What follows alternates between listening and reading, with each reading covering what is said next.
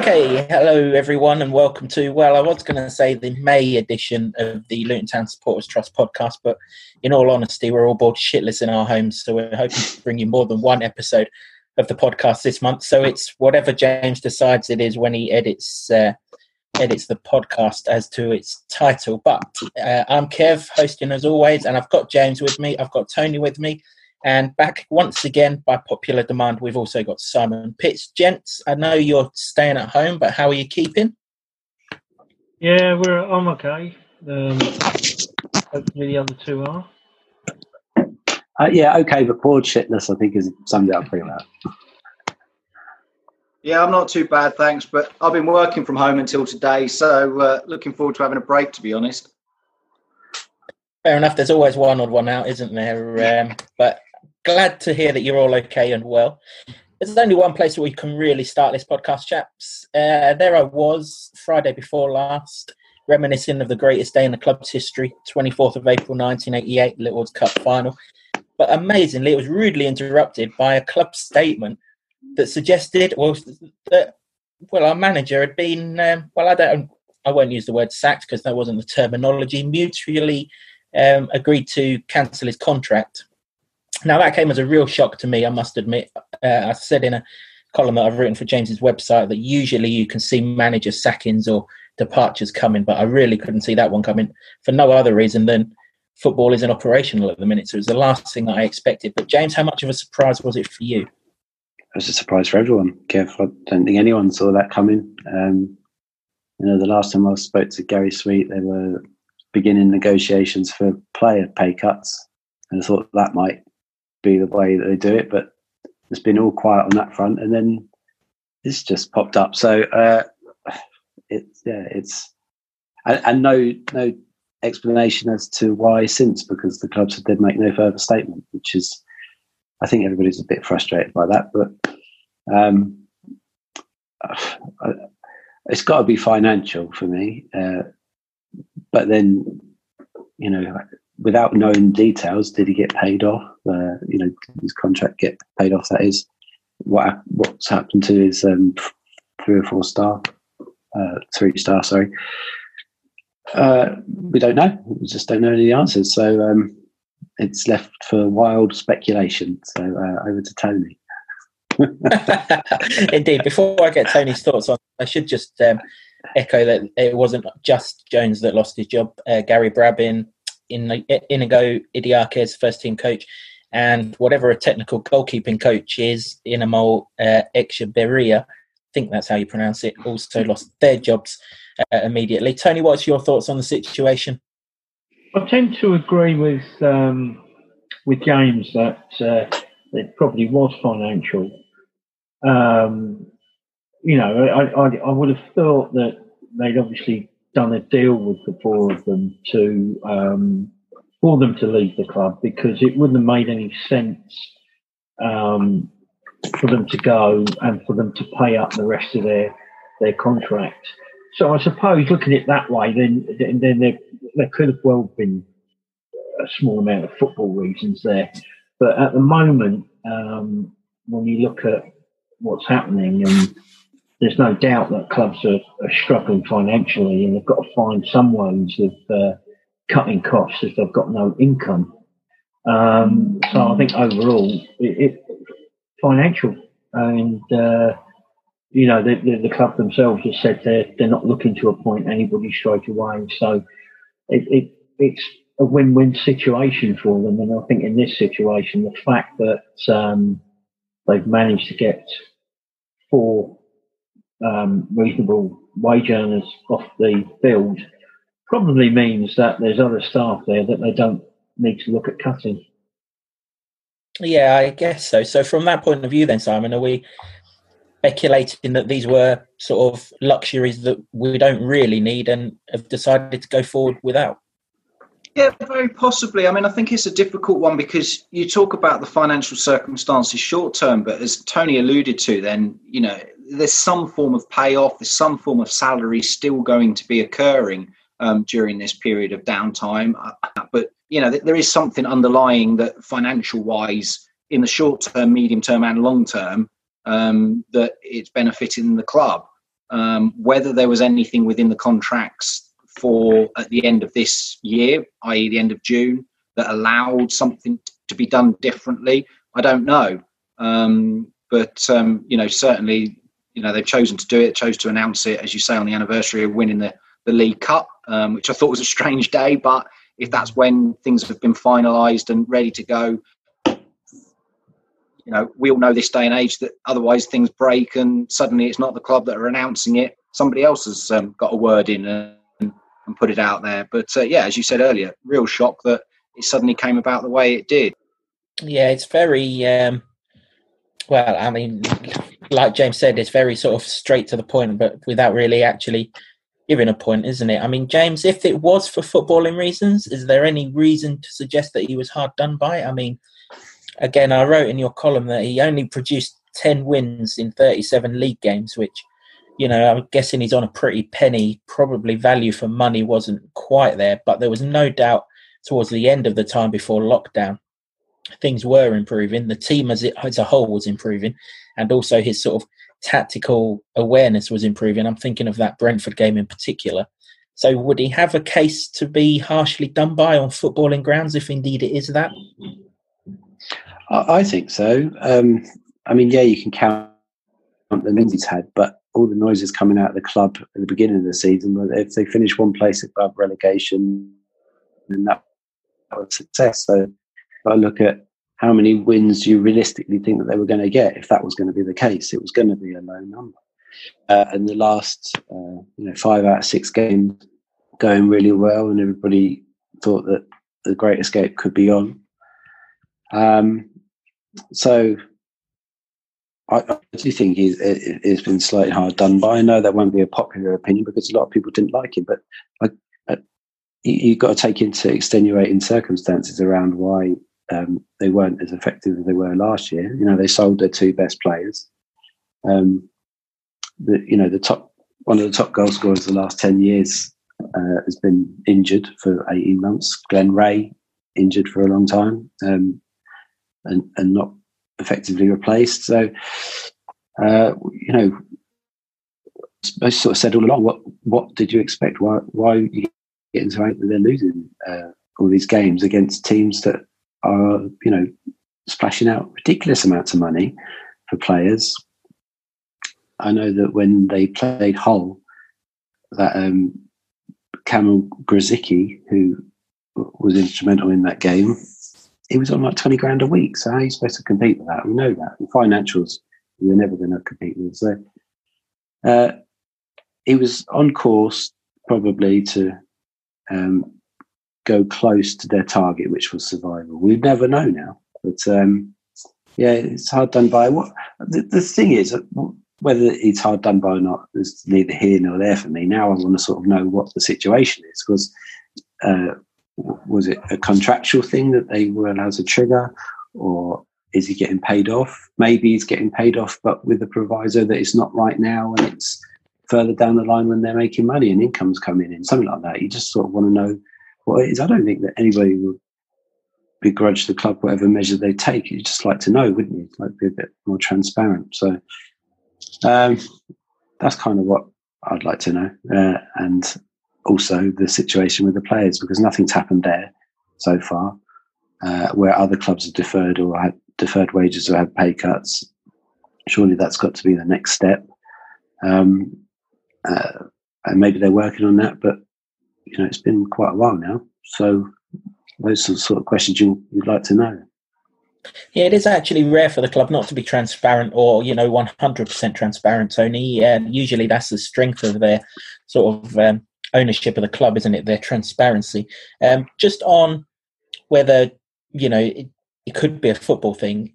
Technically, Jones was employed when we were in League One. I know we were well on course for promotion, but there was no guarantees at the point that everyone appreciates when he was appointed that we were going to get promoted. Therefore, if we were relegated, would he necessarily have definitely got the boot? No, not necessarily. Um, yeah, you're right. He, was taken on as uh, manager when, uh, although he didn't actually step in until the end of last season, um, when we were in League One and no guarantees of getting promoted. I mean, at the time we, we lost the previous Mr. James, and if you were honest as a Luton fan, you'd have thought, okay, well, it looks like we're not going to carry on and be as effective as we were. So he would probably have thought, well, I am going to be a manager in League One. Um, and being in the Championship and getting promoted uh, was an actual bonus for him. Um, so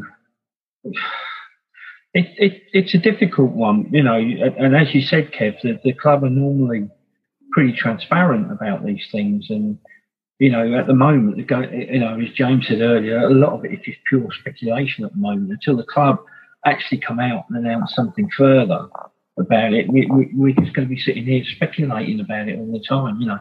And you know that's one thing that uh, the club supporters are extremely good at is speculating. it's a weird one, isn't it? Because whenever we've been down to the training ground, players have always seemed to have acknowledged the good work that Graeme Jones has done. Things now, I mean, obviously, yeah, in recent days, we've certainly seen evidence of one who's pretty happy that he's left. We'll leave it at that. But I mean, Simon, generally, the kind of vibe in press conferences with players after games and things was that he was doing a good job, but it was the players that just weren't quite finishing games off to get the results that were required. So, um, from that point of view, again, he could be looked upon as hard done by. You could look at it that way. Um, some would say that you know the buck falls with the manager at the end of the day and if the players aren't finishing it off when you know they're capable of it is there an underlying i'm not saying there is or there isn't but is there something underlying that they're not as happy as they were a year ago or two years ago um, you know it's a really difficult one isn't it that no player goes out to play badly on the football field or i should certainly hope they don't and therefore when things aren't going as well you've got to pick on something you know common denominator, something has gone wrong. If you're beaten by a better team and it's not your day, it's not your day. You know, there are better footballers out there than some of the Luton Town players. There are better teams out there. However, better teams don't win every game, otherwise, football would be boring. Um, you know, we love this game because you get the upset. I mean, they played the um, the Norwich FA Cup game uh, at the weekend. You know, who'd have thought a non-league game could go to a Premier League side away from home and win one 0 that's why we love football. So therefore, you know, players playing or responding to a manager, every player ha- is different. Every manager is different. How a player responds to a manager is, is different. So for one player coming out in a post-match press conference and and praising a particular manager, and I'm not saying Graeme Jones necessarily, another player may come out after a victory or after a defeat and not actually refer to the manager. So that gives you some understanding that the players that are coming out and publicly praising a manager obviously are, you know, A, wanting to keep their place for want of a better reason, and B, or they may be happy with that manager. A player that doesn't say anything, I think, tells you more. And a player who posts cryptic messages on social media probably tells you uh, even further. James, you was the one who probably dealt with Graeme Jones the most. Um, out of all of us that are here, how will you reflect upon his time in charge and what would his I don't want to use the word legacy because you generally need to have success with that, but what would he be remembered for as Luton manager? he'll, he'll be remembered for saying that uh, the team needed Izzy Brown to stay up. That's what supporters will remember him for, whether I like that or you like that or anyone likes that or not. That's what it will be remembered for. That's sort of where it all went a bit pear shaped, um, and then people from there pick up uh, the minutiae of whatever he does. So I don't know, he makes the wrong subs, or he doesn't say the right thing, or he should have said that, or even if it was the truth, he should have kept quiet. It's like you can't win once that sort of tide has turned. Uh, the simple truth of the matter is that unless you're winning, then you're going to be uh, treated indifferently at best, or the fans aren't going to like you. We've seen that over countless years. So, uh, you know, success is the measure of, of, of the manager, and he didn't achieve it. So, uh, I think a lot of fans probably quite pleased he's gone. Me personally, I thought he was doing a, a, a decent job with the tools he had. Um, and as I say before, he, he, was expected just to avoid relegation, and uh, we'll never know if he if he would have. But the results going into lockdown situation suggest that the, the team were starting to get into a bit of groove. So um, my optimism was quite high at the time, and um, but like you say, we'll never know. Uh, but the, the, short answer is it'll be uh, it'll be remembered for that Izzy Brown comment. I think. I think also added to that, James, you, you're quite right. A manager says one thing that puts a load of fans on offside. The other factor was, of course, the Brentford seven 0 hmm. where he didn't go over and applaud the fans. And you know, to be fair to the guy coming in, he'd got big shoes to fill because previous managers, you've got the legend that is Mick Harford, and I think I've said this before in a podcast.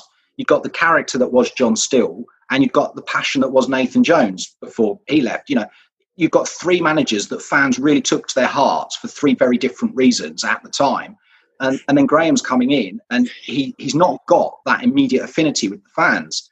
And the problem was, you know, personal opinion here. I don't think for a lot of fans he ever actually got that affinity because of things like you've said, the phrase about Izzy Brown, and the fact that he didn't he didn't applaud fans, um, you know, particularly at Brentford um, after the seven 0 And I think it's very difficult to then try and turn that around once once once you've got a bad opinion in football or in life of anybody or anything, it's very, very difficult to turn that around no matter how hard you try. And if you don't try hard to, to change it, it's not going to change.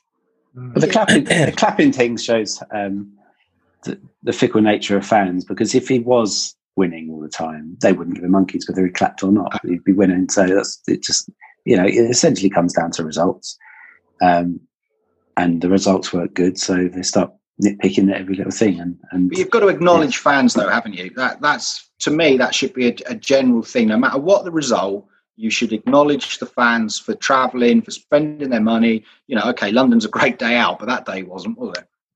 No, no. I mean, he, he was embarrassed that day, and I think a lot of people were. So, um, you know, whether whether you like it or not, he's a person with emotions, I guess, and he that had probably been he well he said it at the time as his worst day in hmm. football, wasn't it? So um, he was embarrassed, I think. Hmm. Tony, how do you reflect on his time in charge? Um, I agree. He, he, he was well, he was in a difficult situation. He, he, he had a difficult act to follow, as as the guys have said. Um, and he really was on a hiding to nothing. Um, people forgetting it, it, it, it was his first um, job as a number one. He'd always spent most of his time as a number two, and uh, similar to the club, he, he, he, was on a very steep learning curve, just like we were, in, well, are in the championship. Um, I mean, all, all, of us have met the guy and chatted to him, and, and he, I, I personally found him very approachable, uh, very knowledgeable about the game. He, you, you, could have a decent conversation with the guy, and he, you know, he, he had. And, I mean, that's away from the, the media and, and, and the, the public spotlight. Um, it, was very pleasant, well mannered. He remembered your names. Um, and he, Not mine. well, you knew James. Um, yeah. And you could have a chat with him. But I think, um, you know, I, I, I, I think one of the things that perhaps would have helped him, I think, was probably some sort of uh, media or PR course to help him. Um, so I disagree, Tony. I think what he said was really good. It was good copy after time. Yeah. I'm, I'm, talking from a you know journalistic point of view, but I, I know fans didn't like it. But the thing about it, say, if you take the Izzy Brown thing, it was the absolute truth.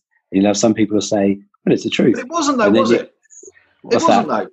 Is it the Izzy Brown thing? It wasn't because when we didn't have Izzy Brown, we went on one of the best runs of the season. That's true. Well, at, at, at, the so time, it wasn't. At, yeah, but at the time when he said it, it yeah, but but you you know as well as I do that if the guy didn't come out and and and, and say certain things, supporters would have hammered him because he's not telling us anything. Why didn't he mm. give us an opinion on this? The guy, the guy couldn't win. He that's the thing. He can't. He could. He couldn't win, and that's that's the thing. You know. You know, some people that tolerated him. In, in, in that sense, I think it's a shame because I, I, I think he had turned the corner. Mm. You know, three games undefeated, and and I think the side was coming into form, and, and I could see us getting out of the situation we were in. Oh, um, you know, and and he, he perhaps got it that way because I think people have got to remember that a new manager coming in needs time to to, to build his own side, to get the players to play how he wants to play. And I've said it before. I I, I remember when David Pleat was given the, the, manager's job at Luton. He came up through the ranks. He joined the club as a youth coach and came all the way, got internal promotions.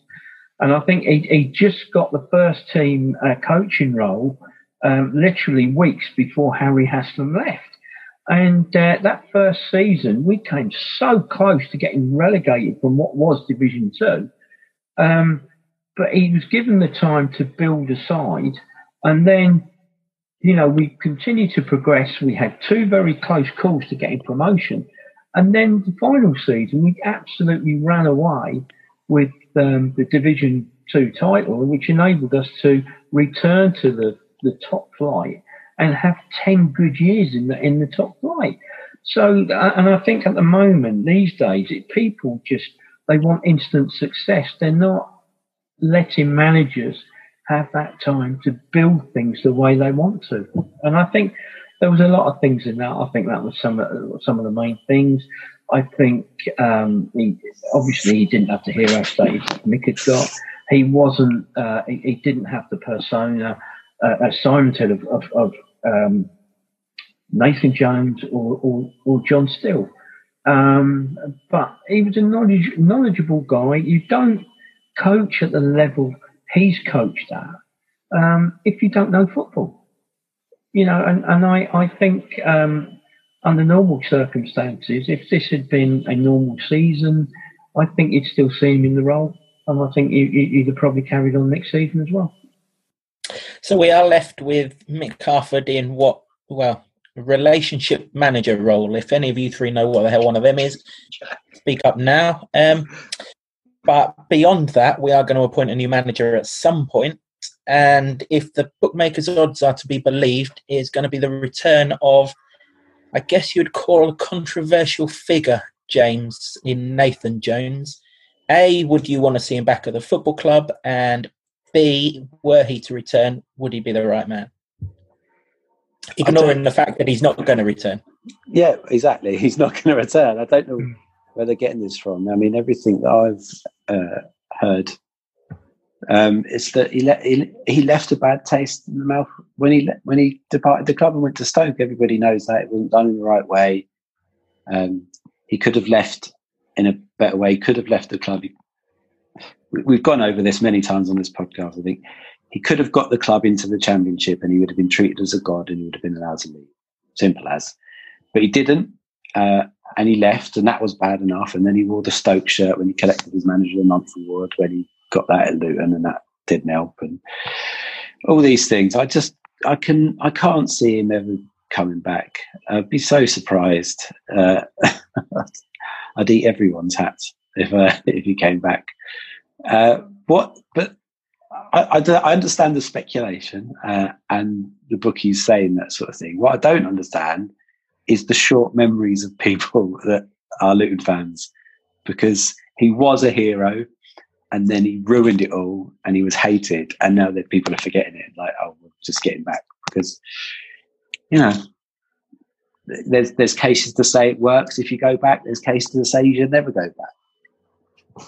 But uh, I think you'd have to build a lot of bridges to get the board to want him to come back.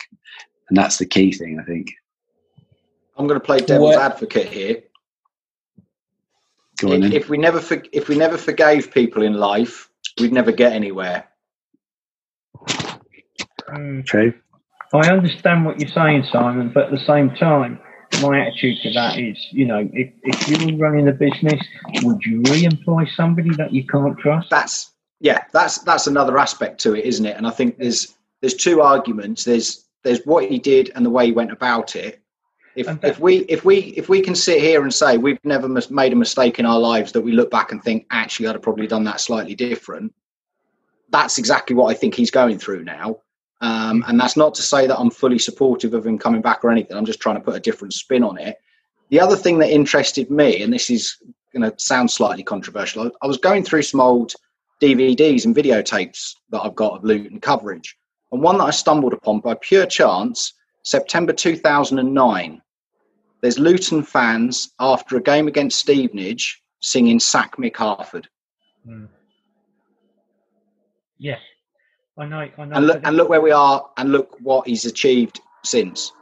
You know, it, it wasn't right at the time. You know, it it we weren't happy. Luton fans weren't happy with the performances and the results, but there is clear as day, hundreds, if not thousand plus, Luton fans singing that they want Mick Harford sacked at that moment in time.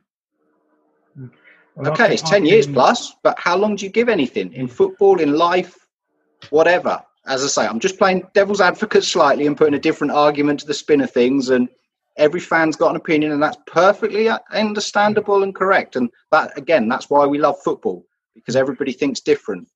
I'm. I can safely say I wasn't one of those fans that called for me. No, neither was I. And if you talk to Mick now, Mick will turn around and say it was the right thing for the football club at yeah. the time. Um, and yeah, granted, everybody does make mistakes. Um, but for me personally, there's no way I'd allow him anywhere near the club. Um, I've said it in the past that nobody has a problem or an issue with somebody moving on and bettering themselves and earning more money. We we would all do that if we got the opportunity. But all he had to say to the club was, if the vacancy was there and Stoke made the approach, I'd like to talk to them. That's all he had to do. Yeah. But he didn't do that. No. He didn't do um, that. He had meetings with them when he said yeah. he was somewhere else. Yeah. You know, there were officials from Stoke that were um, brought to games at Luton under false pretenses. Yeah. You know, and then, uh, you know, he, he he turned around the next thing you know, he, he, he decided to accept the offer of, of Stoke and said, just come out of the blue and everything else. The guy lied. He yeah. lied through his teeth to us. I totally, I totally agree. That. And the yeah. final straw was that picture of him accepting that award in a Stoke City shirt. Do now, you, you know, just on the off chance on that though? Sorry, sorry, Tom how much sense does it take for somebody to think, oh, hang on a minute, I'm with a different club now, let me put a different top on, or even put a training top over it, you know, with the arm down yeah. here, hiding the bag. That's all the guy had to do. But what that says to me is it's all about him. Again, me, me, just putting a different spin me. on that. The manager of the month is sponsored by Sky, as it as in the Sky Bet Football League. Mm-hmm. Stoke Stoke is sponsored by an alternative betting company. Do you not think there is a possibility? I'm not saying I'm not defending him in any way. In any way, am I defending him? But do you think there is a possibility that somebody at Stoke almost forced the wearing of that to show their sponsorship for an alternative betting company's award? Is that a possibility? No, I don't think I'll go along with that because you know as well as I do at the end of the day, um, to a large extent in football these days, uh, Sky call, call the tune. Yeah. Uh, I mean, I'm amazed they allowed that photo to be you, but then again, they've got that issue that you know that's who Stoke are sponsored by, so they can't get around it either. It, it, it was the thing is, it's it's just that after everything that he achieved at Luton, it's such a shame that all of that then happened in the way it did. And as you say, the trophy thing was just the, the icing on the proverbial cake, wasn't it? That that just put the nail in the proverbial the coffin. Thing, we, we, we, could all see, Simon, you know, um, you look back at it now, Stoke was totally the wrong job at the yeah. wrong time. You know, if he'd have stayed with us and got promotion with us yep. to the championship, the world was his oyster. Yep. He could have gone anywhere with, with anybody. He'd actually, you know, we we got back to back promotions. He, he, and, and to be fair, I am grateful to him for what he did for our club, and you know he, he, he to a large extent, particularly with the training and the regimes, he modernised the club. Mm. But um, and the team spirit and the fan spirit, yeah, as we yeah. said earlier, he got the fans on board, and that's a massive thing. That is a massive thing to do, mm. and it would be difficult if he was to come back to get the fans back again, because as we've said, once you lose it, is very, very difficult. Once you haven't got it, um, it's very if difficult. He, if he was to come back, you know, can you imagine that again where he's, you know, he's thumping his chest and giving Yeah. it all that. But you know, no, everybody would laugh at him. Mm. That that is the problem, isn't it? As I say, he's he- he's got himself in that position now where it makes it very difficult. Um, I think the interesting thing as well is that you know the players clearly still rate him, and no matter what happened, yes, they're annoyed the way it's happened, but mm. the number of them that went to his wedding a few months later, Yeah. you know, there obviously is still that respect and that still understanding that you know no no matter what he did that he may or may not regret, and I believe he does from interviews that I've heard. At the end of the day, he did a bloody good job at Luton, and the players clearly enjoyed working for him. You know, the team spirit and the team morale, you couldn't fault it at that time. The difference there is you're talking about professionals who view it as a job, really, compared to fans whose life and love it is, really. So the, I, I would expect that would be the reaction of most of the players. But then you, you've got 10,000 fans. How many of them are going to be really against him? You know, they were rel- they were absolutely relishing the chance that when he came to Kenilworth Road with, with Stoke, they couldn't wait for that. It was going to be, they were going to give him hell, Yeah. pelters. Uh, and that's that's the sort of gauge I'm taking from it. That, I, that they, I, I still think there's a lot of fans waiting for whichever club he ends up at that come Yeah. back to Luton to give There's- him stick. There's certainly, though, looking at the polls and looking at some of the interaction on social media, as we've said, football is an opinion for fans, and there are clearly opinions across the board. And it's so difficult. You, you've either got, you're either one way or the other, or you sat back and you look at it. And, you know, I've tried to put a different argument across without necessarily saying which way I'm, I'm sitting on the fence because, you know, I will on this particular occasion, but I've got viewpoints and I've got friends who feel both ways, and I can totally understand where they're coming from. And you know, it, it is it is a very difficult one that you don't want to get into an argument with fellow Luton fans over yes or no on something like this. The bookies' favourites. When was the last time the bookies' favourite actually got the job at Luton in the first Mm. place? yeah, You know, so it's and it's not going to happen in the short term. So why the bookies are even bothering? Um, you know, it's just there's But it nothing is else to bet on, discussion. Simon.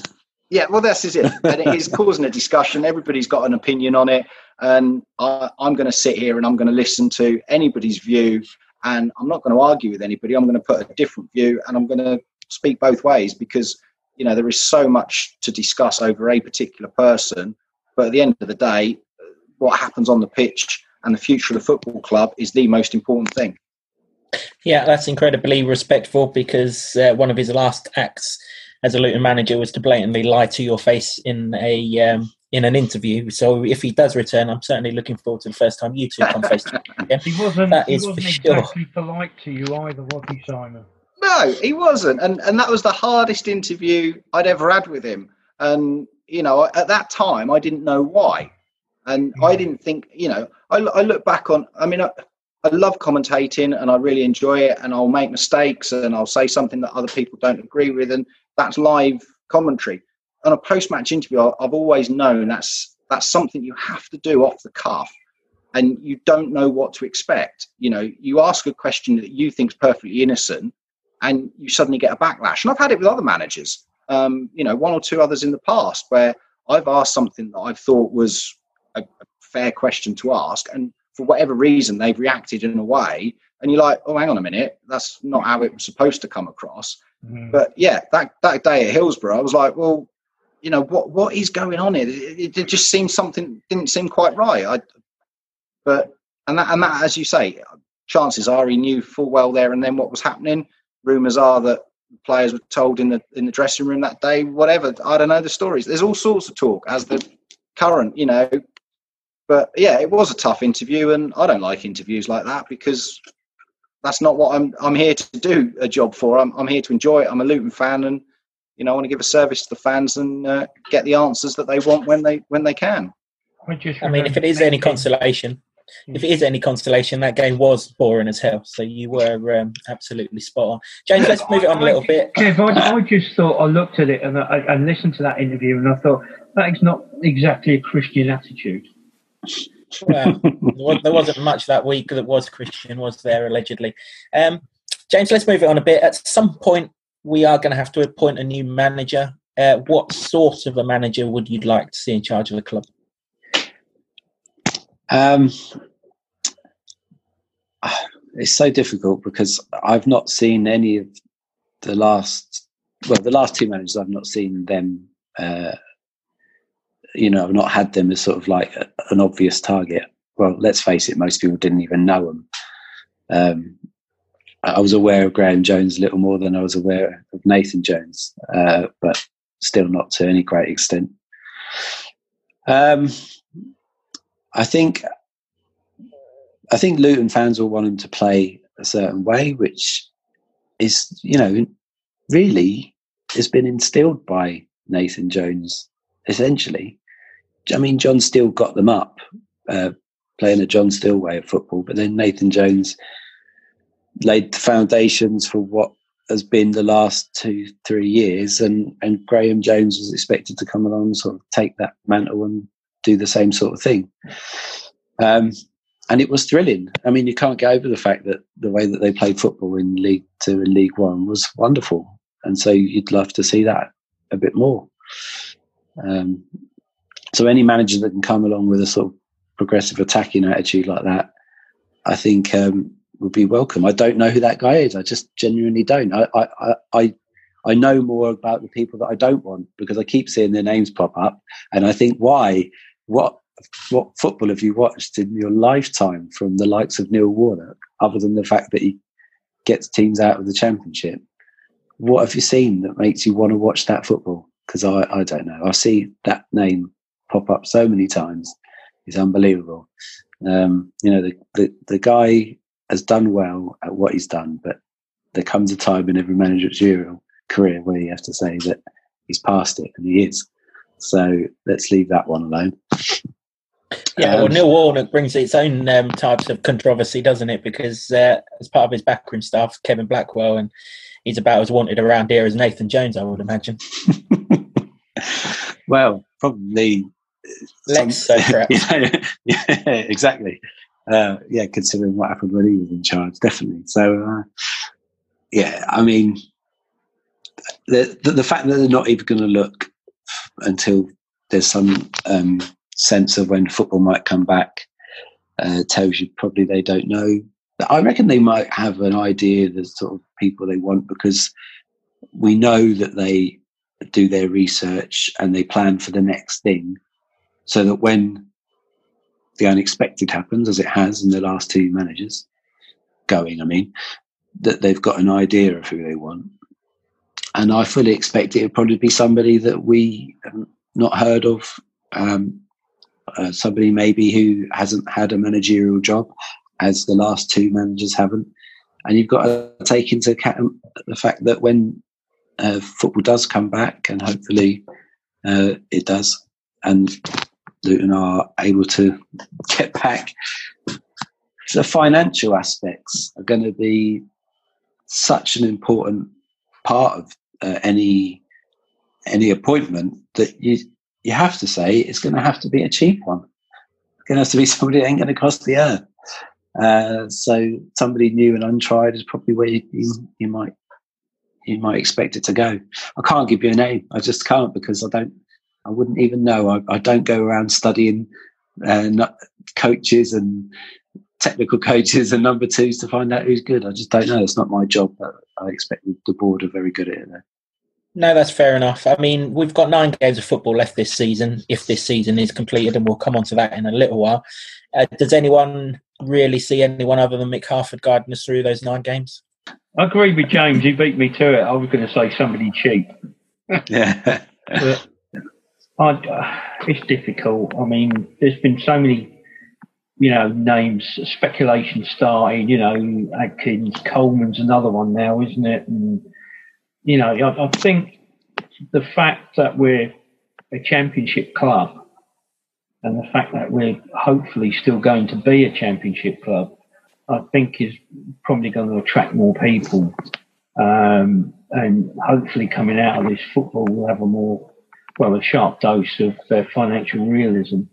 Um, so it's interesting. Me personally, I, I, I want to see somebody who is more of a motivator somebody who can literally get their players, uh, you know, dying for them on the pitch.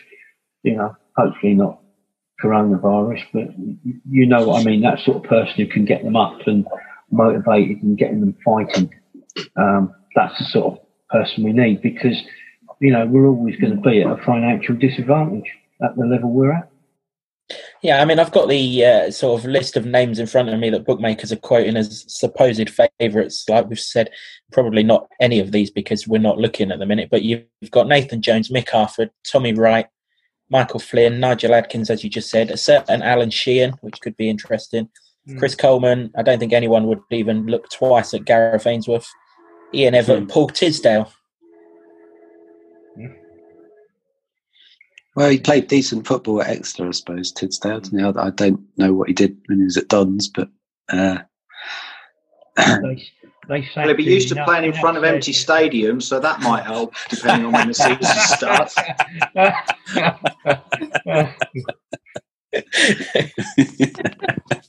I'll tee them up. You are you saying they'll have an unfair advantage at Stadium MK then? Are you? Yeah, of course they will. yeah, they're used to it. Uh, Simon, just um, just to conclude this sort of section, then, uh, what kind of a manager would you like to see the club go for? the end Don't of the day, you, you, or anything like that. Um, you know, a manager, as we've said, you could have somebody come in who's experienced, who you know, or you could have somebody come in that you've never heard of before but does a brilliant job. We've had both of those recently. We've had a legend in Mick Harford come in. Um, we need a manager that knows Luton Town. We need a manager that will appeal to the fans. We need a manager that will motivate the players. Um, I'm not going to rule anyone in or anyone out by names. All I'm going to stipulate, from my perspective as a Luton Town fan, is a manager of my football club. I want to understand my football club, and that's from the players, the fans, the staff, and just the whole ethos and the team spirit and everything that we've been brought up to love about Luton Town. That manager has got to love as well. Mm. There's something I, I've thought as well, and it's very much in the realms of wild speculation. But all cards are on the table because we don't know the reason behind why Graeme Jones has gone. but you must have thought this at least once. I'm not saying that I believe it, but because we don't know why, uh, how he's gone, and what the situation is, it could be very conceivable that they've got him off the wage bill until they can afford it, and he comes back. Graeme Jones. I said exactly know. that to somebody back along. Yeah, he could have just, you know, yeah. he's not he's not got anyone to manage at the moment. His his coaches haven't got anyone to coach, so get him off the wage bill for a bit and get and maybe he comes back. Who knows? That, that could be an option. I have no insight on it whatsoever because uh, the club have not said anything imagine if uh, if that comes to fruition. Uh, either way, uh, we will keep our eyes peeled on this situation, but we don't expect any movement. At the end of the day, we've got every trust. We just add, we've got every trust in our board and 2020 to do the right thing by the football club. And I think whatever our personal opinions on anything, on individuals, on players, on anything, we all are fully 100% behind those people that are making these decisions and the reason that they're making them. And I think, you know, I think that's yeah, important. absolutely. For all the speculation that we do on this podcast, we would absolutely echo that I'll comment. Tell you what, I'm going to speak to Gary Sweet. I'm going to see if I can get the information out of him. Is that what they're doing about Graeme Jones? And then if he is, I'm going down the bookies, mate.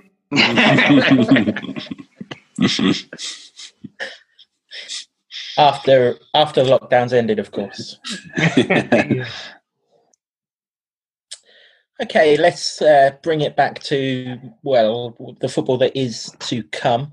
Uh, there was a leak over the weekend, chaps. I don't think it was meant to come out from the Bristol Rovers PFA representative, but it did. Um, that's they're suggesting there's going to be no football fans at football until 2021. And James, that was echoed today by the FA chairman Greg Clarke. So I think we're now going to have to kind of get our heads around to officially not going to a football match until 2021. What's your reaction to that?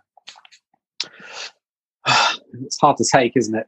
I think um, everybody was hoping that they'd at least get back, if not this season, then next season. But if you're saying that people can't go to a game of football now till January, uh, I think there are going to be a lot of people in denial and think that they'll still be able to. But you've got to look at the fact that the lockdowns are still in place all over the world, and uh, the virus is not going to go away, and all the science says that we will not be out of this to any uh, comfortable degree until there's a vaccine.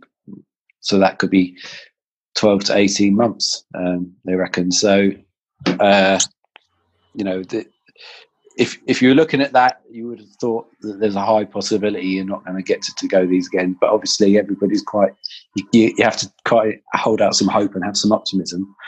Um, but yeah, it's uh, it is looking that way, and uh, what are we going to do with ourselves? well, this is the thing, Tony, isn't it? I mean, these are people that are not only in the game but involved in the decision making. You know, PFA representatives may not actually be involved in the decision making itself, but they're going to get the the sort of word from the people that are, and of course, Greg Clarke's the senior figure at the FA. So, if they are coming out with this, realistically, as football fans, we need to start to get our head around. It may well be the case. Mm, yeah, I mean, I tend to feel a bit like, help me, I'm melting. Um, you know, it, it's uh, the thought of no live football until 2021 is, is, is actually I'm, I'm I'll go stir crazy. I think um, the thing the thing what we've got to look at is it's an opportunity. Really, we, have got to look at it in a, in a positive way, and and everybody's talking about it's an opportunity for football to restructure um, and to actually gain some financial sense. Um, I think, yeah, we, we, we have got to look at it that way. And from, to me, I think there's been an organisation that's been very, very quiet, hasn't come out and said anything, and that's the Football Supporters Association. I'm very disappointed. They've, they've had nothing to say about it. I mean, we've heard from the FA, we've heard from the league, we've heard from the Premier League, you know, the PFA as well, but nothing from supporters. Uh, and I think now would be a good time for supporters to group together and band together and start putting their voice across because the clubs are, are, are are in desperate financial situation. I mean, maybe not the Premier League, but from the Championship down now. So now, in, in reality, I, I feel to a certain extent the power is with the supporters. Um, I, I, would desperately want to see football do something in terms of restructuring and uh, get away from from money, money, money, money, money, money, because you know it's called a big business, it's called an industry um, but at the end of the day, it's a game. That's what it, it came through as a game. It, it's entertainment. It, you know, it's been taken away from the working man. It needs to be brought back into that forum, and uh, you know, not seen or not be a vehicle um, for people who just want to make money. You know, at the, at the moment, the realistically, you look at the game and it's not decided on on who's got uh, the most competitive team, who's got the best team. At the top level of the game, it's about who's got the most money, can pay the players, and and and realistically, it is only a matter of time before the, the whole house of cards comes tumbling down. I mean, what we've seen so far with this is just how fragile the whole thing is and, and how easily it can be derailed. Um, you know, the, the, the whole ethos of football was that, you know, any club can start at the bottom level and rise up through the pyramid on, on merit. Um, and and now that's that's gone out the window. Yeah, I mean, people talk about the, the Scottish League being dominated by two clubs. You've got the same sort of thing in, in the Premier League, you know, with a handful of four, five, six clubs doing the same thing. And I, I just find it so hard to believe that you know um, most of the press talk and everything uh, regarding the Premier League, it, it, it's not about um, who's going to be champions. It's about who the hell is going to finish fourth place. And I find the whole thing ridiculous. You know, you've got clubs now. You know, like Leeds United are in desperate straits. Um, they're losing a million pounds a week. They gambled on getting to the promised land. Looks like it's going to backfire on them they're going to be in desperate straits. And it's the same going down through the championship.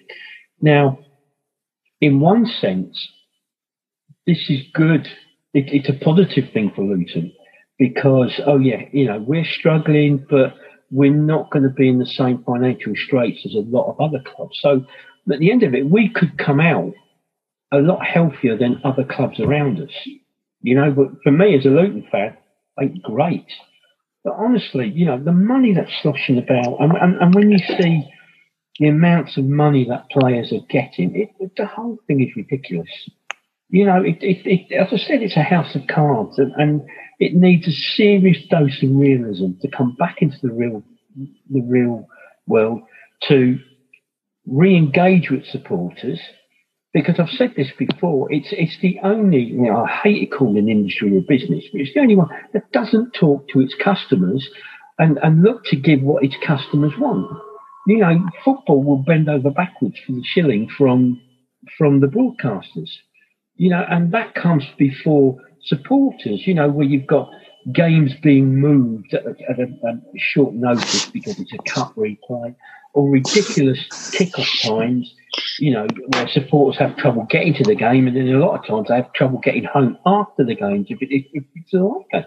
So um, I, I, would like to think that something can be done and, and, and, and some pressure can be put to bear on the authorities, um, especially the, the Football Association, because um, as a governing body, it's relatively toothless. So you've always got the, the, the situation of the tail wagging the dog.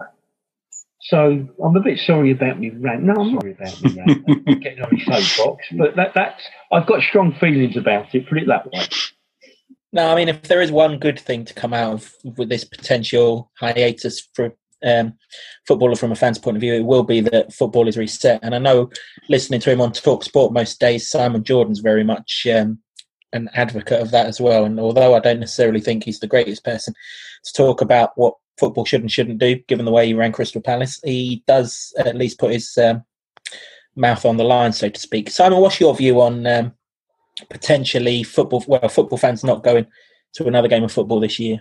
Yeah, I mean, it's, it's the realism of the world that we're in at the moment, isn't it? Unfortunately, and mm. you know, you just can't see how until a vaccine is found for this virus that we can be in a mass gathering, whether it be football, whether it be music, whether it be whatever. Um, and you know, for those of us that just live and breathe going to Kenilworth Road and going to away games on a Saturday and a Tuesday, then um, you know it's it, it's a huge, huge loss. And even just the nine games, you know, from this season, it, it felt really weird on Saturday. I suddenly thought at lunchtime we should be kicking off against Blackburn Rovers, you know, having celebrated staying up in the championship and you know a carnival atmosphere, and it, it just it, it's just so it's just so odd, and everybody's feeling it. You know, none, very few people are working in the same way. You're not seeing friends. You're not socialising. You know, you're not catching up down the brickies before a game or after a game, and the loss of football and the loss of life generally is there are more important things than football out there, but it does mean so much to so many people, us all included. Um, so it, we can only be doing it when it's safe to do so. And sadly, I I just do not agree whatsoever with Project Restart from the Premier League that are literally, from the way I view it, doing it because they've got money behind it. You know, that is the be all and end all that they're trying to get the Premier League running is because of the money that's involved in it all. And that's just a sad state of affairs. Um, something soon has got to give, you know, and as much as we miss it, as much as it's tough, as much as it's hard for every single individual at this moment in time, um, we cannot have football happening until it is safe to do so, and until such time that you are not taking uh, the tests, you're not taking the medical staff, you're not taking the police officers away from doing what is the most important thing, and that is keeping the country safe and keeping you and I safe at this moment in time. Football cannot happen until that time. Um, when it's safe to do so, if they feel they play games behind closed doors, at least there's the option of whatever watching it on TV um, and being able to enjoy the, the the thrill of a game. But it's still not the same as being there. But you know, if, if that is the next best thing, and we need to do that before we can get um, a, crowd back in a in a ground, then that's the next step. But sadly, it, it's not going to be for months and months, and you know that does affect us all. We, you know, we all look forward to it. We all do a week's work so that we can go to football. Um, and and it's hard. Uh, it is really difficult not having that enjoyment, um, you know, and the passion and the adrenaline and the buzz and everything that goes with a football match. And um, yeah, but it can't happen until it's safe to do so. I'm sorry, it cannot happen until it's safe to do so. Just on that, then, gents, and, I, and I'm well aware I've not pre-warned you with this question, but when it is safe to do so, would any of you have any reservations about going to football? Well, it depends if you're talking about fans coming back or behind closed doors. Um, yeah, because I think fans coming back when crowds are allowed into football, would you be straight there, or would you still have reservations? Well, I can't see it happening until it's safe to do so. Really, the the idea that they'd allow that many people in a in a venue, the amount of stick that's they're, they're getting now for things like Cheltenham Festival that got the go ahead, and uh, as it is um, it's badly affected that area. I've, I heard yesterday that the area around Cheltenham has got one of the highest rates of COVID infection. Undoubtedly, that that festival has caused that. Um, it was allowed to go ahead. So, uh, I think at, at every stage the the government are catching up, not in a good way. They're they're they're learning from, well, not learning from mistakes. They're reacting to mistakes, and the mistakes are costing lives. So, uh, I'd be very surprised. You know, all the things that we do like. Um, you know, for myself, it's you know football, music, and the pub. I can't see any of them happening again uh, this year um, and that's pretty hard to take. Uh, but it didn't. Um, I, I, there's a lot of debate about when it comes back and how it comes back. I just feel quite aggrieved that it didn't have to happen this way. It didn't have to be this way, um, particularly for our country. That we saw it happening elsewhere in the world and did nothing. They, they had weeks to prepare and they did nothing. They um, they got rid of stockpiles of stuff. Uh, they didn't attend pandemic meetings. They didn't attend the prime minister didn't attend Cobra meetings. It did not have to happen this way. There's Germany. There's there's players back now training in Germany. They've got. Um, I think I'm right in saying they've got more bigger population. Us is certainly a bigger country, and they've only had six thousand deaths. So that's six thousand too many, but it's far better than us and we had weeks and week, months to prepare. And the the scale of what's happening and the amount of people that are suffering and dying from this, and it's not the right number. It's higher, and they're not telling you this. And every day they're coming out and they're being allowed to virtually get away scot free with lying on national television. And when are people going to like feel aggrieved by what they've done? They've taken away our football. You know, the, the football uh, authorities, fair play to them, they stopped football when the government was saying it was okay to still do it. So when are, when are we going to feel aggrieved by what they've done to our, our, you know, the things that we love, which you know, purposes. And this is football. So it's pretty hard to take when uh, a there's that many people dying, and then the the effects that are going to go on for so long. Yeah, well, that was a party political with... broadcast from the James Cunliffe party. Indeed. While I don't disagree with any of that, bringing it away from question time and back to uh, the I'd, football I'd vote for you, James. I'd vote for you. Yeah. it's, you know, no matter what your political views, hindsight's a wonderful thing. Um, I've never got involved in politics, but you know, there are things that you look back on, you say, yeah, we'd have done that different, or we'd have done this different. It nobody, nobody could foresee what has happened in the world um, in 2020, and uh, everything is is is happening because of it, isn't it? And you know, well, we could, though, That's the thing. We could we could have seen it. It was happening. It was a absolutely terrible state of affairs in Italy, and we did nothing.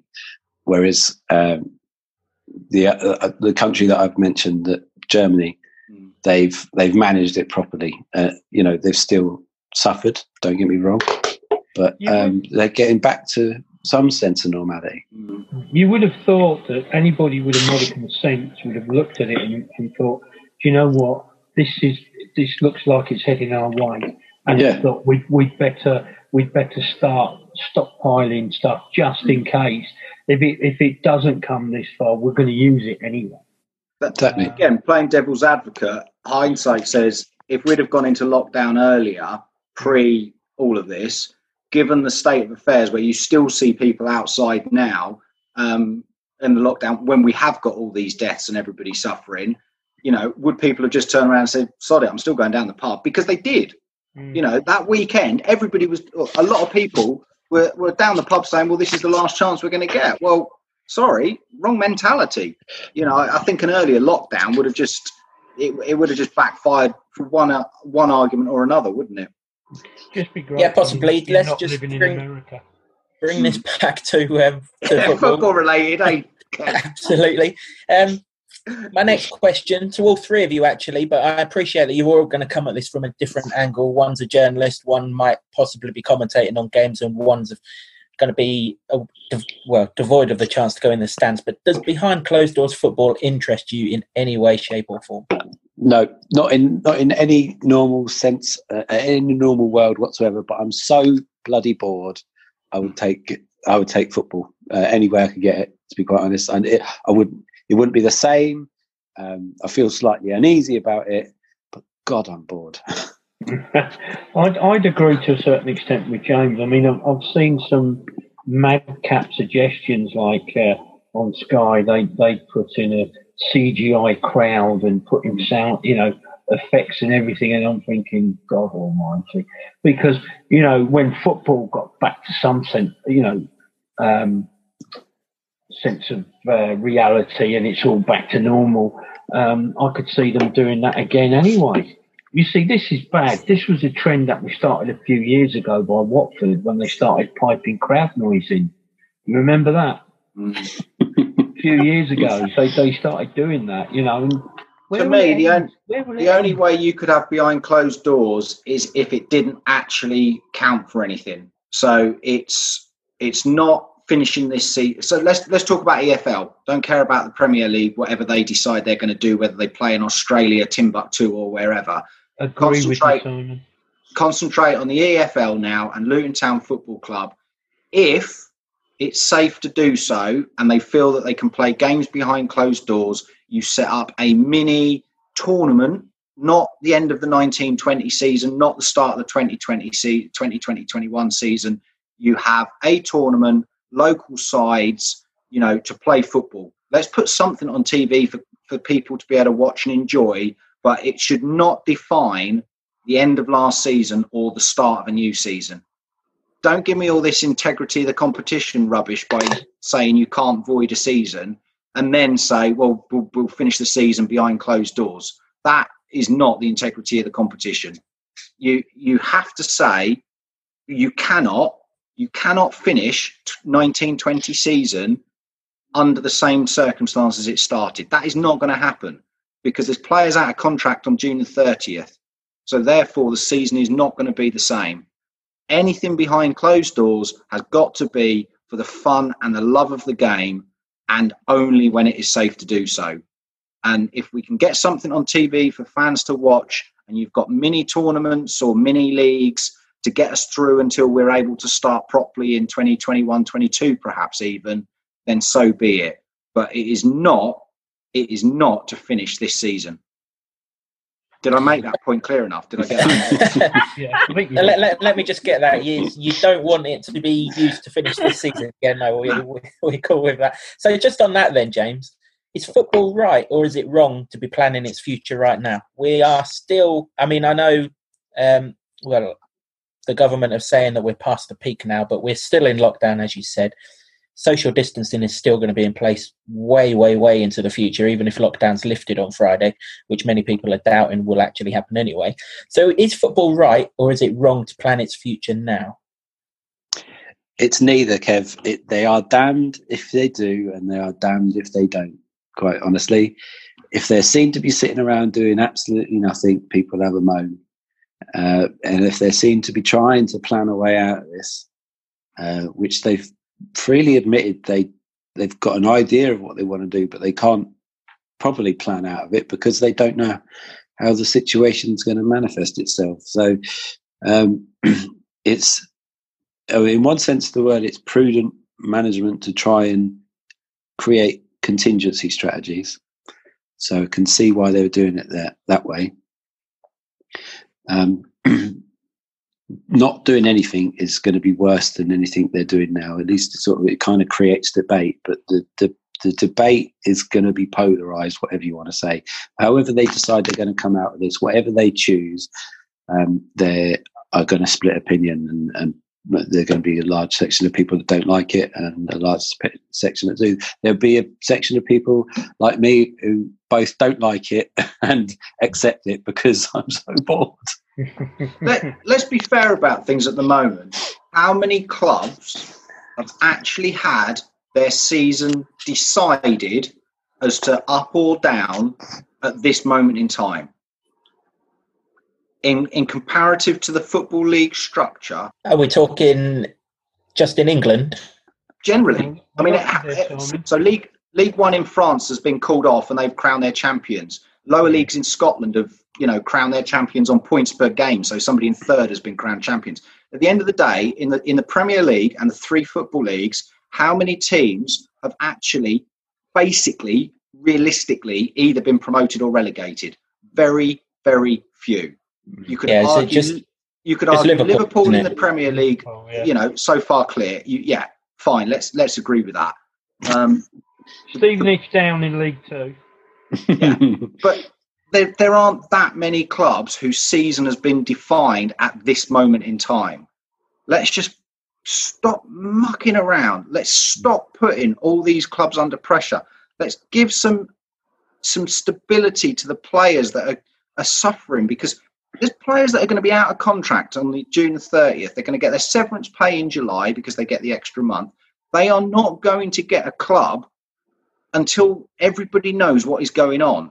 Whether that's a good thing or a bad thing, it's not going to be great. You know, there's a lot of people suffering around the world, not just footballers who are earning more money than the average, and some players that aren't earning that. Mm. the end of the day, you cannot cannot see how we can just keep this ticking over, ticking over. It, it just it's just going on too long, just going on too long. Which is again is is, going to put further financial pressure on clubs, and yeah. you know with clubs, you know, a very real chance of some clubs going out of business, and yeah. they're all it's lining up. They're all lining up. Looks by the looks of it to go into admin, you know, yeah. and uh, where's it going to happen? I mean, the thing is, if, if a club goes into admin, then you've got the further um, thing about points deductions, haven't you? Yeah. And you know, it just makes know, a farce of the competition. Then it does. I agree with you. I totally agree with you, Simon. There you go, Kev. You've got all three of us in agreement, haven't you? Yeah. it's taken quite a long time, but I am delighted that I finally managed to get you three tonight. You? you three agreeing to the same thing. Um, final point on this, then. Obviously, and I know, and so I, I agree, again, I agree with Simon that I don't really care what the Premier League do, but football is going to be started out in this country by what the Premier League do. So, is yeah. is anyone happy that so many tests are going to be used up on footballers and people that are going to be playing football when really the need is elsewhere. No, because it, it you know, it, as, uh, it's been mentioned earlier how serious things are, and no matter what they said, I mean, Gary, to to give him his credit, turned around and said, you know, we'd only consider it if it didn't, um, you know, affect NHS resources. But whatever happens, it's going to you know, these ideas of playing behind closed doors, because it's not just a question of, you know, two squads of players turning up. You, you know, you've got groundsmen, you've got, you still got to have safety officers there, you've got to have medical staff there, you know, you, you've got four match officials. You're even going to have things like, you know, ball boys there, and you're still going to have a police presence because you know you're going to have some numpty still turn up, you know, to follow their club. Um, so it, it is going to impinge on, and it will only take one player to be tested positive to make a mockery of the whole thing. You know, and uh, I, am sorry. At the end of the day, I, I, I agree to, to what Simon said you know, we and, and, and James has said we all we all desperately miss our football. Not not just the game. It's it's the social activity of meeting the people that you you go for a drink before the game, and the same group of people you sit in the ground. You know, a lot of those I, we haven't seen for weeks. Mm. You know, and and um, it, it it's just in the grand scheme of things, it really and honestly doesn't mean anything really, does it? You know, it, it, it's it's an entertainment. It's a game. Um, you know, um, and people's lives are at stake here. You know, you, and I'm sure with the players, I, I'm sure there's lots of players that are worried and scared about it because they're going to go into a situation they could catch the virus, they could bring it home to their families, their children. You know, it, it, it, I, I think the whole thing is, is, is a ticking time bomb waiting to go off. The, the only way that they've said they can do this behind the close. I mean, one of the things they're talking about is perhaps playing at St George's Park, where yeah. all the Premier League teams rock up. They all get tested. You know, they disinfect the place, they clean the place down, and then but they've got to be continuously tested. And yeah. it's just it just make it just shows it is so money related. I think they said for the EFL to be able to play games, it would take sixty six thousand tests to be able to do that, and I, then you've I, got to keep doing it, I and could, you've got to keep doing it. I could see it now, Simon. You'll have Liverpool come on in all red hazmat suits. Yeah. Against Chelsea in all blue. You know, different colour had. You know, it, it's just, just crazy. And then this other idea. Who's it had the idea of um, playing them in Australia? Yeah, because they're not affect they're not affected as much, are they? And then they pointed out that the pitches are harder because yeah. they play Australian rules football and cricket on them. Yeah. You know, and that, again, that just shows they are doing it to, because of the money. Yeah, exactly. That's, you know, and, and like I've said earlier, that's the be all and end all. With, with mm. in particular the Premier League is the money, the money, and of course then you've got the Championship. They're all we want to get in the Premier League because that's where the money is. Yeah. I mean, and let's and let's not forget all these lower league sides because football is a pyramid. Football goes from top to bottom. If it wasn't for every single level of football that exists in England, UK, around the world, you wouldn't have the top flight Premier League, your Eredivisie, your Bundesliga, with all the players and all the high money that Sky and all the other TV companies are paying. You wouldn't have that without every other level existing as well. And I think, you know, we've got to put the feelers out there to all these non league clubs where there's volunteers behind the scenes keeping those clubs running on minimal money that the players in the Premier League are earning every week would more mm. than keep those clubs afloat for a season and and where they're at now with not knowing what's going on. Their seasons are finished. You know, their players are, are gone. It's it's just so sad that you know every focus is on Project Restart and the Premier League, and you know that seems to be the be all and end all. Whenever you turn the telly on or look on Twitter for what's happening in the world. I, I, I think that's that's as, as well something where the the PFA need a big wake up mm. call because you know, um, I know what they're doing. They're leaving it to, in, in, you know, the players as a group at each club to negate. And they said, no, there'd be no wage drops less than 30%. But the PFA have got to realise that the financial pressures on clubs, if they go to the wall, it effectively yep. means there's less employers out there. Yep. There'll be more players on the market, which yep. means wages are going to come down anyway. Come down anyway. It'll be the same with managers. And, and there'll be less taxes being paid, which is what's funding the every furlough scheme, the NHS, and everything else at the moment. Yeah, I, I would on it. I mean, when, and when you think that the Premier League have got something like 1.4 billion in reserve, I yeah. would like to see the FA turn around uh, before all this happened. Turn around and say, do you know what? There's a levy on the money that you guys bring in. I know they they give some, you know, but out of the goodness of their heart, they give some money to grassroots football and everything else, but it's not enough.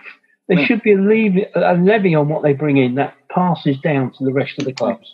Why should there be a parachute payment for a club going out of the Premier League? Yeah, yeah. Why? Well, we, you know, you know, why, why are you getting rewarded for failure? Exactly. Yeah, and what that effectively does is the knock-on season you know, Yeah. that club has got an unfair advantage financially. Yeah, Exactly. Sometimes it backfires on them, Yeah. Sunderland. You know, but um, you know, it, it it's dreadful. But then these clubs, if they don't get in an immediate return to the higher level, they're then in dire financial situation, and that's when you know you, they start looking at things and. They're, they're bordering on the edge of admin, and, and th- th- as I said, the whole thing is cra- sheer craziness driven by greed. Yeah. Yeah, hopefully there is a reset with regards to all the um, discrepancies in finance in football. That is for sure.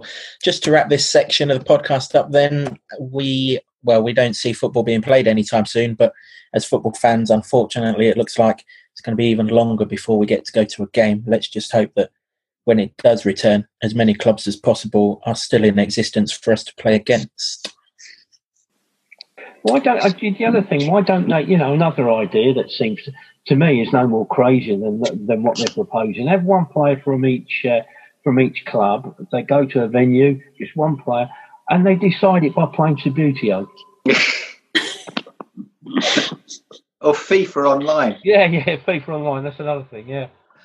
So- Then I looking at a couple of the players that we've had playing FIFA online. I don't think our chances are going to be good, are they? So um, maybe we'll put that one on the back burner, which hopefully we'll get some more of in the future. Uh, but we've had some in the recent past. We're recording this podcast on what Star Wars fans would call um, well Star Wars Day. But I think Luton fans now dub it as um, Sir Mick Day, don't they, Simon? Because it was a year ago today that Mick Harford got his redemption and the town won League One. And I'm going to come to you to get your reflections of that day. Firstly, because you were commentating on the game, and secondly, you led most of the post-match interviews after the game. Yeah, I mean, just an incredible, incredible afternoon, wasn't it? Um, I mean, it was great that Portsmouth had beaten Peterborough in the week. So, um, uh, sorry, Peterborough had beaten Portsmouth in the week. So we knew that we were going up, um, but we hadn't won the league at that moment in time. So to go into that game, we could enjoy the celebrations of promotion, but you know there was still the are we going to win the league? And George Moncur's free kick early in the game and then uh, Elliot and George scoring again. You know, just terrific, terrific afternoon. And you just look back on that day and think, wow, what a season! Um, you know, after taking the lead uh, at the top of the table against Southend in January, then beating Portsmouth three-two in midweek. Um, that was the top two, and then from that moment on, we didn't relinquish the top position, but as a Luton fan, you're always thinking, "What if? What if? Are we going to do it?" And you know, the actual enjoyment, the and the and the actual yes, it's happened.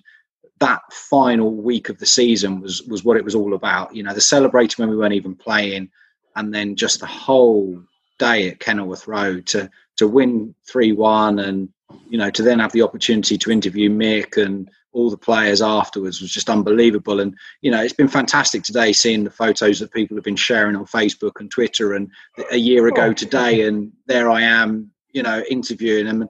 It's what dreams are made of. You know, winning League One was incredible, and to speak to them all, as you said, the legend that is Mick Harford, and you know, from his perspective, it was redemption for what happened in 2009. Nobody blamed him for that season.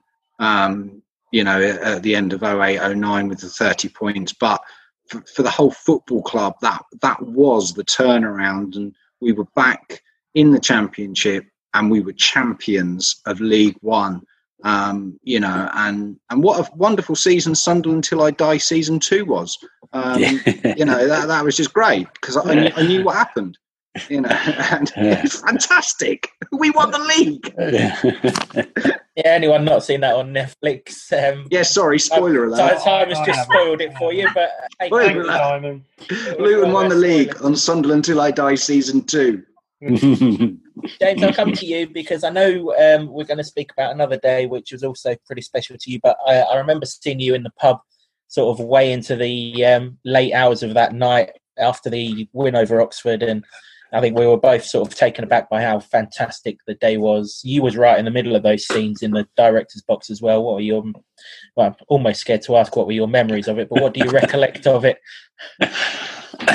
it was kind of it was kind of just like the perfect day really um, with all the pressure being taken off the fact that they got up and that was a surprise as well i was at a gig in london couple of ankle lines and um, we got the news during one of the songs, and we were going a bit more bananas than everyone else and getting some strange looks. But so it was nice to get to the weekend knowing that it was up, and then uh, yeah, it was party time, wasn't it? As soon as Moncur whacked that free kick in the bottom corner, and uh, yeah, it was just perfect stuff. The celebrations, uh, having that many people flood onto the pitch, and all looking up at the director's box where the players come and celebrate, and you know Mick leading the charge, and it, it, it was one of those things. I know Simon did all the interviews um, on, on the pitch, and that was great. And then, but I, I, I really, really enjoyed back down in the uh, in the bowels of the Kenny, just getting to speak to um, Mick because I was there on that day when Luton went out of the football league, and it was the worst day of uh, my football watching uh, life, let alone football writing career. You, are not alone there, funnily enough. yeah. Uh, well, yeah, but I had to ask him the questions after that game, and I had no interest in asking him questions about what, what you know, how he felt about it because he knew. But he, he just looked devastated that day. So to ask him, did it feel like redemption for you, and him to say yes, and uh, elaborate on that point is like it was the perfect ending. It's fairy tale stuff, and it's it's, it's kind of why I'm I'd be a bit reluctant if Mick had to take charge of any more games because I think he's done everything he needed to do. He's he's he's put the seal on that story uh, in a most perfect perfect way. Um, and for him to have to take charge of any more games, I, I got the impression from back then he that was it. He didn't want to do it uh, anymore, and he'd done what he needed to do. He stepped in twice for the club. Once it went not to plan, and the second time they got back to where they belong. So, um, yeah, it, it, was it was just it was just such a it's just an incredible day, considering as well that we'd been there twelve months previously and, and seen Luton gone up. Uh, uh, and if you remember, and people can go back and listen to episodes of this podcast from that time when you started that League One season, uh, I know I said it'd be nice to just consolidate in this league. no, I didn't expect them to go up, and then they romped away with it. And let's also not forget that the season was actually incredible because Luton had to go on a record-breaking run to win that title there were three, four, five teams in that, in that um, title race, and it went down to the final day of the season. In any other league season, that would never have happened. The way that Luton went about, you know, 28 games unbeaten, that the title should have been won long before the final day of the season. So it, it made for just a brilliant spectacle. And then you've got, you know, the players like hometown lad JJ and uh, Jack Stacey doing it, and uh, well, they were they were mostly that team that came up from League Two as well. It's just yeah, perfect. As well as having to lose Nathan Jones in the middle of the season and thinking, oh, that's game up now.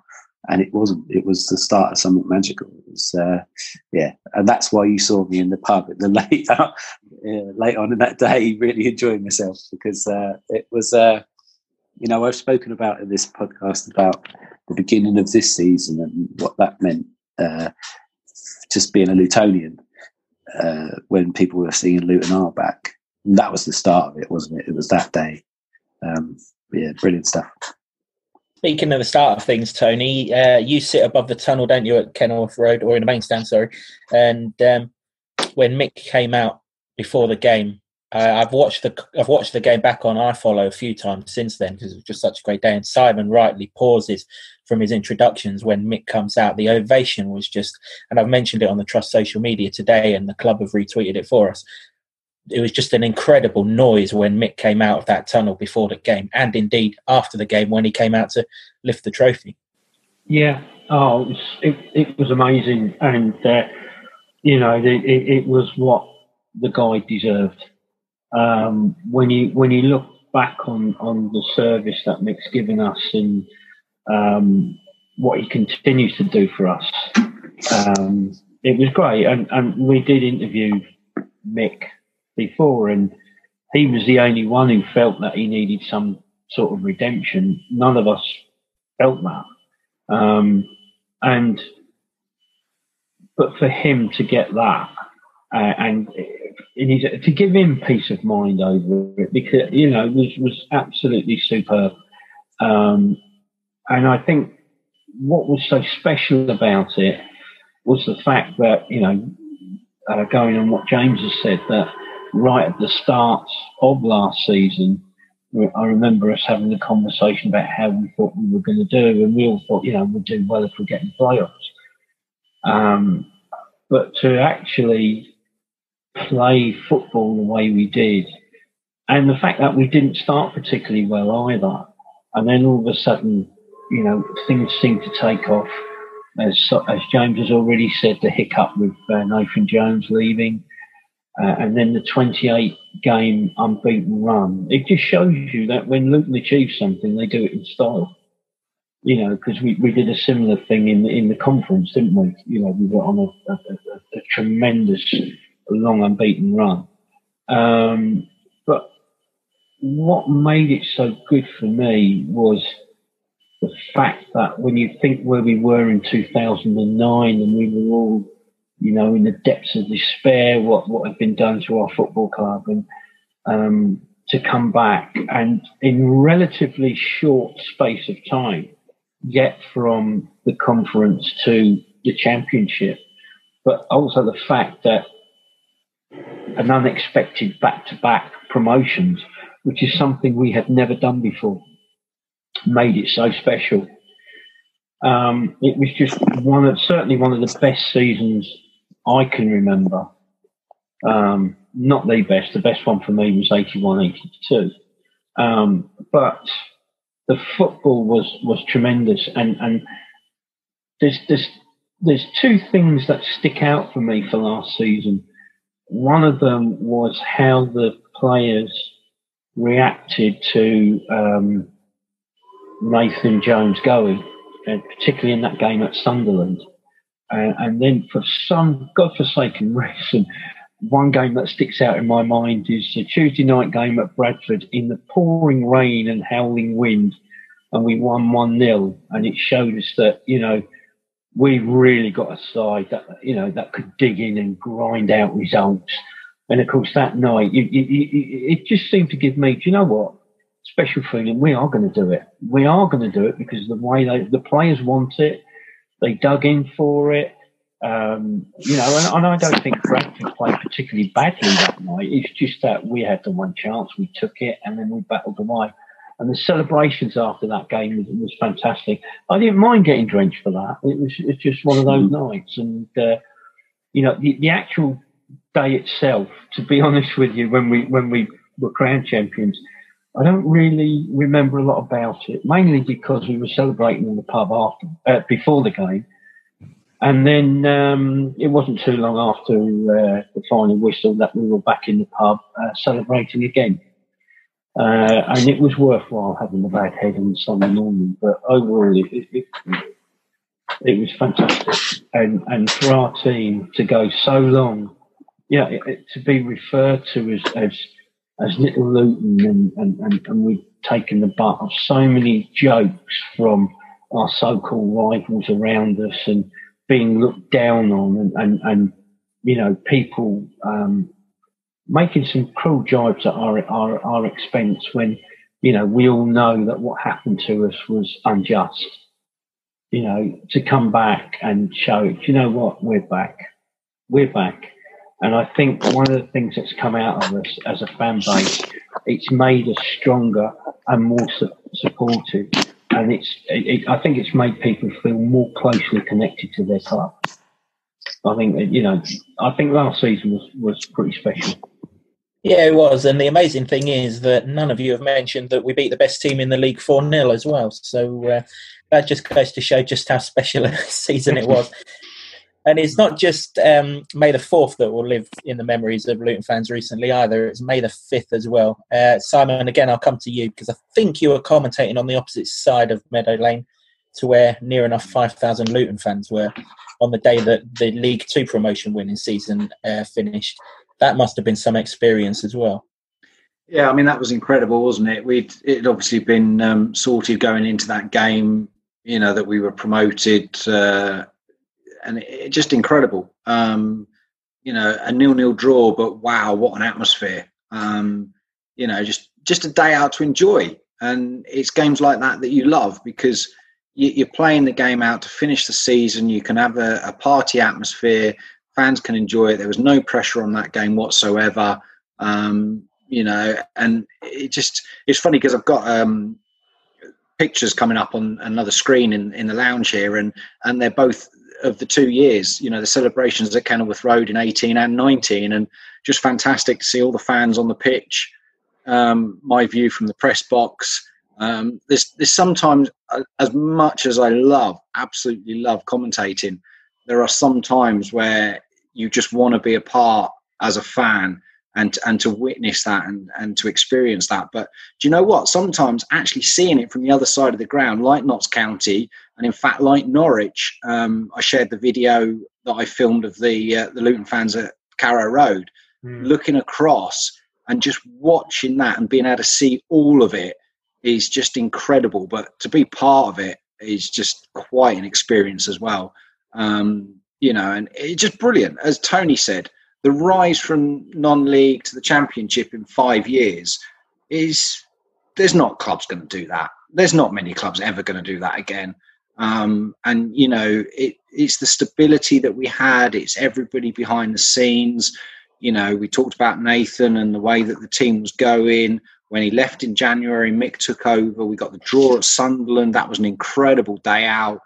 Um, and that just showed the team spirit that we'd got but that had carried on from the season before. And, you know, Tony talked about the great run that we'd been on to win League One. The year before, Accrington had done that in League Two.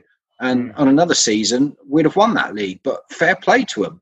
Um, you know, they won the league. But let's look at it now. Luton Town are in the championship. You know, it's it, the league leaders, as we've discovered, don't always turn out to be the best team the next year or the year after um, rarely teams going up in the EFL actually are the best of the promoted teams the following year. But winning League One, incredible achievement. Runners up to Accrington in League Two, disappointing we didn't win it. But do you know what? Fair play to them. They went on a run. But if you'd have said now you can win League Two in 18 or you can be runners up and then get win League One in 19, yeah, we'd have all taken that, wouldn't we? Yeah, yeah, definitely. Absolutely. James, you weren't too far away from Simon at Notts County, I wouldn't have thought. So you would have probably had the same sort of experiences. But you've mentioned to me personally a few times just what that was like. But and, and I know that it's a really special day for you, again, as a Lutonian, isn't it? Yeah, it, it was all about that, um, just getting that full panoramic view of an entire side of Meadow Lane, all in orange, all singing throughout the whole game, non-stop noise. It, uh, it was amazing. It would have been amazing just for that. But then when the players and the staff all lined up and just like arm in arm and took it in, I've got a video of it and I put it on Twitter at the time, and every now and again uh, it pops up. So um, it it was just amazing. That sort of it was just a unity thing. It was uh, you know the players and the fans together, but also the the club being together after so many years of disarray the club is now run by good people that have the the right interests of the, the club it up because they're Luton fans. Um, and then if you sort of add into the mix what would uh, come further down the line uh, on a on a sort of town aspect, I know it was only last year about the, the stadium and the Newlands Park stuff. It's just like these so many uh, interlocking things about your town and uh, your hometown club that will come together. Um, and it was kind of like, I, I know there were other moments, but it feels like in retrospect that that was the sort of start of it, where it all, um, where all good things sort of started coming together, and then that, that springboard onto being the League One winners and, and how well they did it and the style in which they did it and the football they played and the records they broke. Um, it sort of all, all stemmed from that massive feel good feeling. And of course, it was a feel good weekend as well because the next day uh, we all um, went down to the town hall and, and, and saw what happened there. And it the fact that it happened 12 months afterwards and we just felt like well this is this is the new normal now and like we could cope with that no problem. But uh, you know it won't be the same this season but uh, yeah it was just incredible incredible memories and uh, it wasn't actually a bad game of football was it? And it, uh, it didn't really matter in the end. It was that it was that sort of 10 15 minutes of of uh, feeling like things are going in the right direction uh, that you sort of cherish. It's what everybody does. Simon's mentioned it in this podcast. It's what you are there for as a football fan. It's not, uh, you know, as the Premier League would have you think about the, the money or finishing fourth and all that sort of stuff. It's the glory of, of winning things or succeeding in things. Uh, and that's all you want. And, you know, they're few and far between unless you are Man City or Man United or whatever, and can afford to do it all the time. So when they do happen, you've got to cherish it. And uh, yeah, it's been quite a ride for the last two years. Yeah, I must admit, I've never needed a beer after a football match as much as I did after that Notts County game. All this singing on one of the hottest days that you could ever go and watch football in was uh, certainly took its toll. Tony, I know that uh, that's probably bringing up bittersweet memories because I don't think you was at Notts County that day, but you were at the two civic receptions that followed that were also this week, and they were pretty special in their own right as well, weren't they? Mm, yeah, they were very much. Yeah, um, I couldn't get to uh, Notts County because of a prior commitment, um, so I missed out on that. But the, the, the following game was just special, and I think the, the only slight tinge I think I've got over the the last, um, well, the League Two and, and League One uh, promotion campaigns is that we we haven't actually won promotion at a home match, have we? You know, even we, are up when we haven't played, and uh, it, it, it would have been nice to do that. That would have put the cherry on the on the cake. But I think um, we're we've had a special time you know, there's not many supporters can turn around and say they've had so many promotions in such a short period of time. And honestly, I mean, I, I look back on when we were in non-league, and as you as you're well aware, guys, I, I, I, I I'm in all sense. I go to Yorkshire quite a lot, and I, I, know a few people who support clubs up there, and the view amongst them was. Uh, you know, Luton are a big club. They shouldn't be where they are. We're, we're, a big club. We should be further up the league. And it, it was really and honestly only a matter of time before we got back. Um, even though it seemed like forever when we were in the conference. Um, but to actually do it the way we've done it in such a short space of time is, is absolutely fantastic you know, um, normally there's a few seasons between promotions and relegation thrown in. Uh, at one time, we were, I think, we were the only club to get relegated from the top flight to the bottom league and then go all the way back up. Mm. And I'm hoping we'll be the first club to do it twice. You know, how realistically that is, I don't know, but because uh, as, as we said earlier, the football landscape has changed so much. But uh, no, they're, they're, special times, and as I say to, to people, and, and more or less, you know, youngsters, they go and make me sound seem ancient.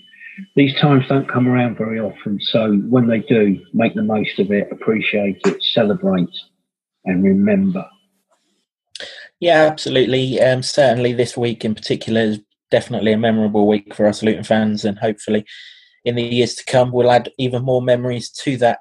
Um, that's just about it for this episode of the podcast. Uh, I don't know if you've got that opinion, but James is bored, so we're probably going to bring out even more um, podcasts this month. So keep an eye out for those. But until we do, chaps, thanks for joining me. Thanks for your views tonight, and um, we will speak to everyone next time. Yeah. Cheers, Cheers, mate. Cheers, guys.